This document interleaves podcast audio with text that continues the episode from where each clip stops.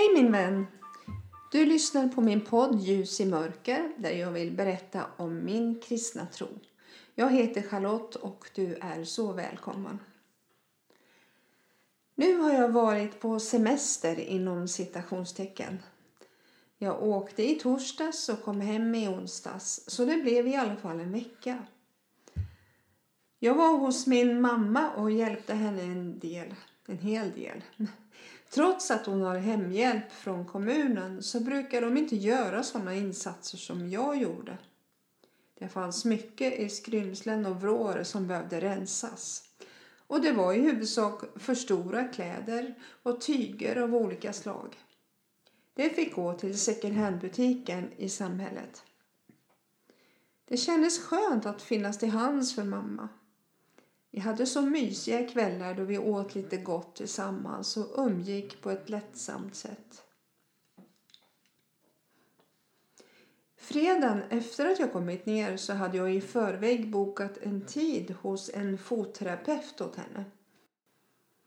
Och sen hade jag tänkt bjuda ut henne på lunch på en av stadens restauranger. Eftersom det är en liten stad så finns det ju inte lika många ställen att välja på. Så det fick bli en av pizzeriorna där de även har à la carte. Jag frågade henne när vi kom dit vad hon ville ha. Och jag räknade upp en del rätter. Pizza! Nästan skrek hon ut. Hon älskar tydligen det. Och det fick bli så. Jag hade tidigare tänkt att jag inte skulle äta pizza. Inte gå till korvmojen och att bara äta glass en gång per dag. Men nu ville hon ha pizza och jag förstod ganska snart att hon nog inte orkade en hel. Så jag sa att vi skulle dela på en. Jag hade för mig att äldre damer helst äter husmanskost eller från à la carte-menyn. Men där bedrog jag mig stort. Där försvann också min första föresats. Men åh vad gott det var. Det var en som heter Victoria, alltså pizzan. Och det var fläskfilé med bearnaisesås på. Himmelskt gott var det. Efter det så tänkte jag att nu skulle det passa bra med en glass efteråt. Ni vet ju att jag är en glassoman.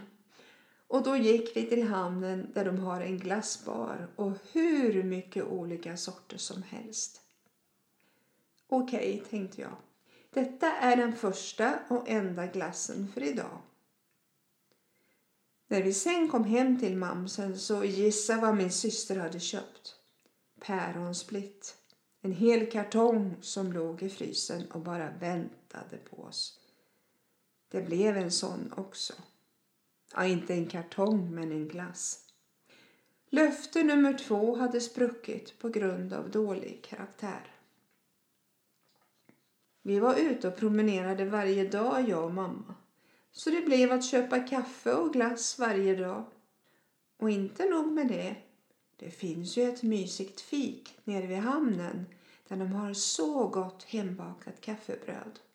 Så en bit kolapaj med vispad grädde slank ner utan problem medan mamma kämpade med sin prinsessbakelse. När hon ätit drygt halva så sa hon Kan inte du ta den här biten? Jag orkar inte äta en så stor bakelse. Men du kan ju ta med den hem, sa jag för att försöka lösa den problematiken. Nej, sa hon, det kan jag ju inte göra. Ja, vem var det som offrade sig? Ja, inte var det gråsparvarna som flög på andra sidan fönsterrutan, utan det var jag. Det var inga problem alls. Så var det löst. Men det kändes inte så löst i linningen längre. Jag tog i alla fall med mig dietpulver i packningen när jag åkte till mamma. Så jag tänkte att det här får jag bota imorgon.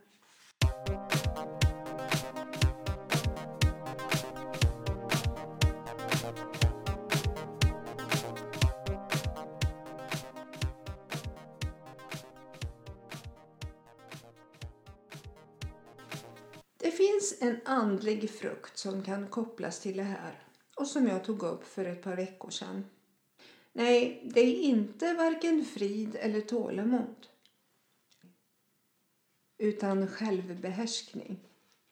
Den frukten hade jag nästan glömt. Men det kanske är dags att plocka fram den.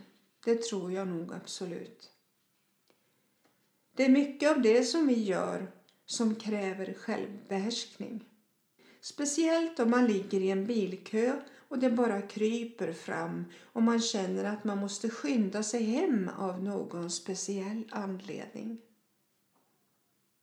Självbehärskning är kopplat till frukten tålamod. Att vänta tills det är min tur. Nu är det i alla fall min tur att läsa ett bibelställe som har betytt mycket för mig i mitt liv. Det bibelstället handlar om den förlorade sonen och står i Lukas evangelium kapitel 15 från vers 11 och framåt. Har du en bibel så ta fram den så kan du pausa mig först så väntar jag. Så här står det. Jesus sa en man hade två söner. Den yngre sa till sin far Far, ge mig min del av egendomen. Då delade han sin egendom mellan dem. Kort därefter packade den yngre sonen ihop allt sitt och for långt bort till ett främmande land. Där förde han ett utsvävande liv och slösade bort det han ägde. Men när han hade gjort slut på allt kom en svår hungersnöd över det landet och han började lida nöd. Då gick han bort och slöt sig till en av inbyggarna där som skickade ut honom på sina ägor för att vakta svin.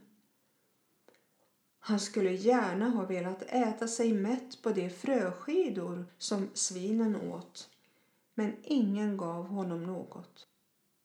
Då kom han till besinning och sa hur många daglönare hos min far har inte mat i överflöd och här håller jag på att dö av svält. Jag vill stå upp och gå till min far och säga till honom Far, jag har syndat mot himlen och inför dig. Jag är inte längre värd att kallas din son. Låt mig få bli som en av dina daglönare. Och han stod upp och gick till sin far. Medan han ännu var långt borta fick hans far se honom och förbarmade sig över honom. Fadern skyndade emot honom, föll honom om halsen och kysste honom. Sonen sa till honom, Far, jag har syndat mot himlen och inför dig. Jag är inte längre värd att kallas din son. Men fadern sa till sina tjänare, Skynda er att ta fram den bästa dräkten och klä honom i den och sätt en ring på hans hand och skor på hans fötter och hämta den gödda kalven och slakta den och låt oss äta och vara glada. Ty min son var död men har fått liv igen. Han var förlorad men är återfunnen. Och festen började. Men hans äldre son hade varit ute på ägorna. När han kom och närmade sig gården fick han höra musik och dans. Han kallade då till sig en av tjänarna och frågade vad detta kunde betyda. Tjänaren svarade Din bror har kommit hem och din far har slaktat den gödda kalven eftersom han har fått honom välbehållen tillbaka. Då blev han förargad och ville inte gå in. Fadern kom ut och försökte övertala honom men han svarade sin far Här har jag alla dessa år slavat under dig och aldrig överträtt ditt bud. Och mig har du aldrig gett ens en killing så att jag kunde vara glad med mina vänner. Men när han där kommer hem, din son som har gjort slut på vad du ägde tillsammans med horor, då har du för hans skull slaktat den gödda kalven. Fadern sa till honom, mitt barn, du är alltid hos mig och allt mitt är ditt. Men nu måste vi ha fest och glädja oss, ty denne din bror var död men har fått liv igen. Han var förlorad men är återfunnen.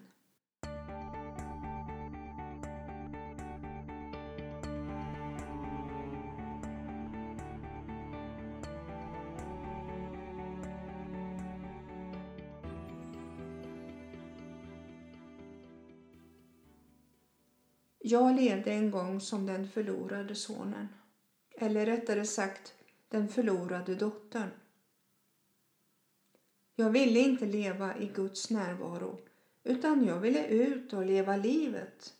Precis som vår kära Lillbabs sjöng om för länge sedan. Den sången handlade om att en flicka blivit bedragen av sin pojkvän som var otrogen.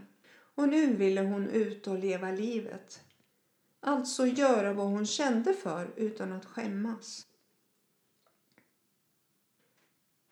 Ni vet när man är i tonåren och jag kan inte fatta att just då är det så många som ska leva livet. Man lockas och dras hit och dit och ramlar också hit och dit. Och sen funderar man på hur blev det så här? Sen är man ute i svängen igen och gör om samma misstag och har redan glömt det misstaget man gjorde. Sen kan man undra varför man gör om samma misstag gång på gång. Jag kan vara ärlig och berätta att i mitt fall handlade det om att dricka sig berusad. Jag blev aldrig någon alkoholist, men jag drack ungefär varannan helg när jag var i övre tonåren. Sen när jag vaknade dagen efter så mindes jag inte alla detaljer utan bara trodde att jag hade haft roligt. Men det var så lagom roligt att ha huvudvärk och må illa när man vaknat. Men det var inte bara det fysiska som var jobbigt. Jag mådde dåligt i själen och jag ångrade det jag hade gjort. För det kändes så fel att leva på det viset. Jag tror att mycket berodde på att jag blev mobbad i skolan. Jag hade dåligt självförtroende och inte så många kompisar. Så hamnade jag i en ond cirkel. Jag ville göra som de andra och jag kände mig säkrare när jag drack. Sen skämdes jag dagen efter och kände mig ännu mer värdelös och så vidare. På den tiden var det sällan eller aldrig tal om narkotika. Den hade inte kommit till Sverige i den omfattningen som är nu. Men det fantastiska mitt i alltihop och som ingen upplyste mig om när jag var i den sitsen att det finns en Gud och frälsare som älskar människan oavsett vad som än händer i livet. Jag vet att jag var tillsammans med andra kompisar en gång och det var tältmöte på en plats där människor samlades och lyssnade på någon som predikade Guds ord. Och det sjöng sånger som berörde på ett sätt som inga dansband i världen kan beröra. Kompisarna hade bestämt sig för att sabotera det här mötet. Att störa så mycket de kunde så att de som var så kallade vakter skulle komma och bli arga och säga till oss. Mina kompisar tyckte det skulle vara så spännande att ställa till det för dem som var där och de skrattade och sparkade på tältet. Jag däremot tyckte enbart att det var pinsamt och jag ville inte hänga på. Jag gick istället undan och skämdes. På den tiden var jag en sökare och hade nästan bestämt mig för att om inte kompisarna hade varit med så hade jag hellre valt att gå in i tältet och lyssna istället för att göra rackartyg. Det kändes inom mig som om det var vändpunkten för mig. På något underligt sätt så kom Gud mig till mötes. Precis som sonen som kom till besinning och ville gå hem till sin far igen. Och han såg honom på långt håll med utsträckta armar. Han kände sig skamsen och var dessutom hungrig och smutsig. Det är när vi känner oss hungriga på det verkliga livet och smutsiga av synd som det är dags för en bekännelse inför Gud Fader. Det är då vi kan säga Far, jag har syndat mot himlen och inför dig. Jag är inte värd att kallas ditt barn.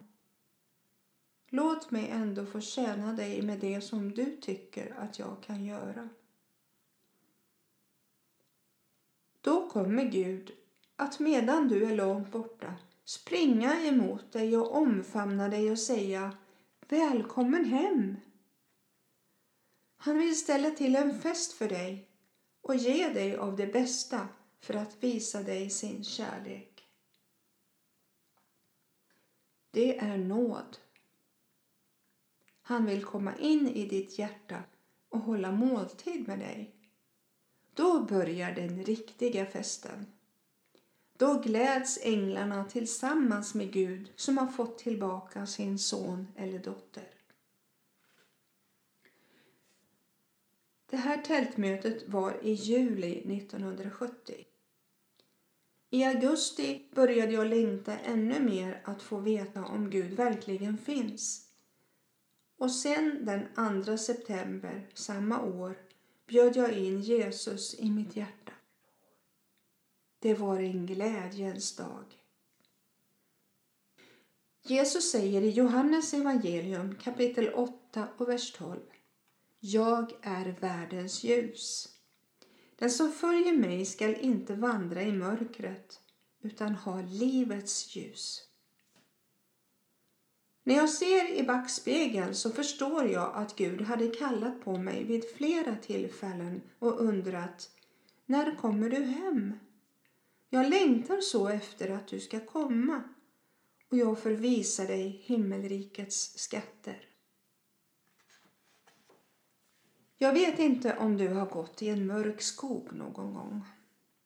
Jag har gjort det och det är ganska läskigt. Det blir bara mörkare och mörkare och till slut så ser man inte skogsvägen. Där finns det inga gatlampor. Har du tur så är det månsken som kan lysa upp vägen så du hittar rätt. När jag var liten så var jag ofta hos min mormor på landet. När man åkte buss så stannade den på den asfalterade vägen och jag blev avsläppt strax intill skogen. Sen skulle jag hitta rätt väg till mormor. Var det ljust så var det inga problem. Men det var mörkt redan klockan sex på kvällen den gången. Jag tyckte det var jätteläskigt att titta på alla mörka, höga granar utmed vägen. När man är liten så ser allt så mycket större ut än när man blir äldre. Det kanske var en kilometer som jag skulle gå. Men det kändes mycket längre. Ugglorna hoade där jag gick och jag blev mer och mer rädd. Men sen när jag såg mormors stuga så kändes det så lugnt och skönt inom mig. Jag visste då att jag hade hittat rätt. På den tiden fanns det inga mobiltelefoner som man kunde ringa på och inte heller någon GPS att gå efter. Det lyste i fönstren på mormors stuga och jag visste också att jag var välkommen för jag fick alltid en varm och skön kram av henne. Det kändes så gott att vara framme till slut. På samma sätt är det när man går på livets väg. Ibland kan den kännas mörk och hotfull. Man ser ingen utväg. Inget ljus som lyser upp vägen man går på. Då är det lätt att gå vilse och hamna i ett och annat dike. Men då säger Jesus, här är vägen, gå på den. Jag är livets ljus och när du ser på mig så går du aldrig vilse. Låt oss ha blicken på vår frälsare, för han vet vägen. Han är till och med själv vägen. Han är sanningen och han är livet. När du nått fram till honom och han ger dig välkomstkramen så vet du att du kommit hem. Gud välsigne dig på din väg till Fadern.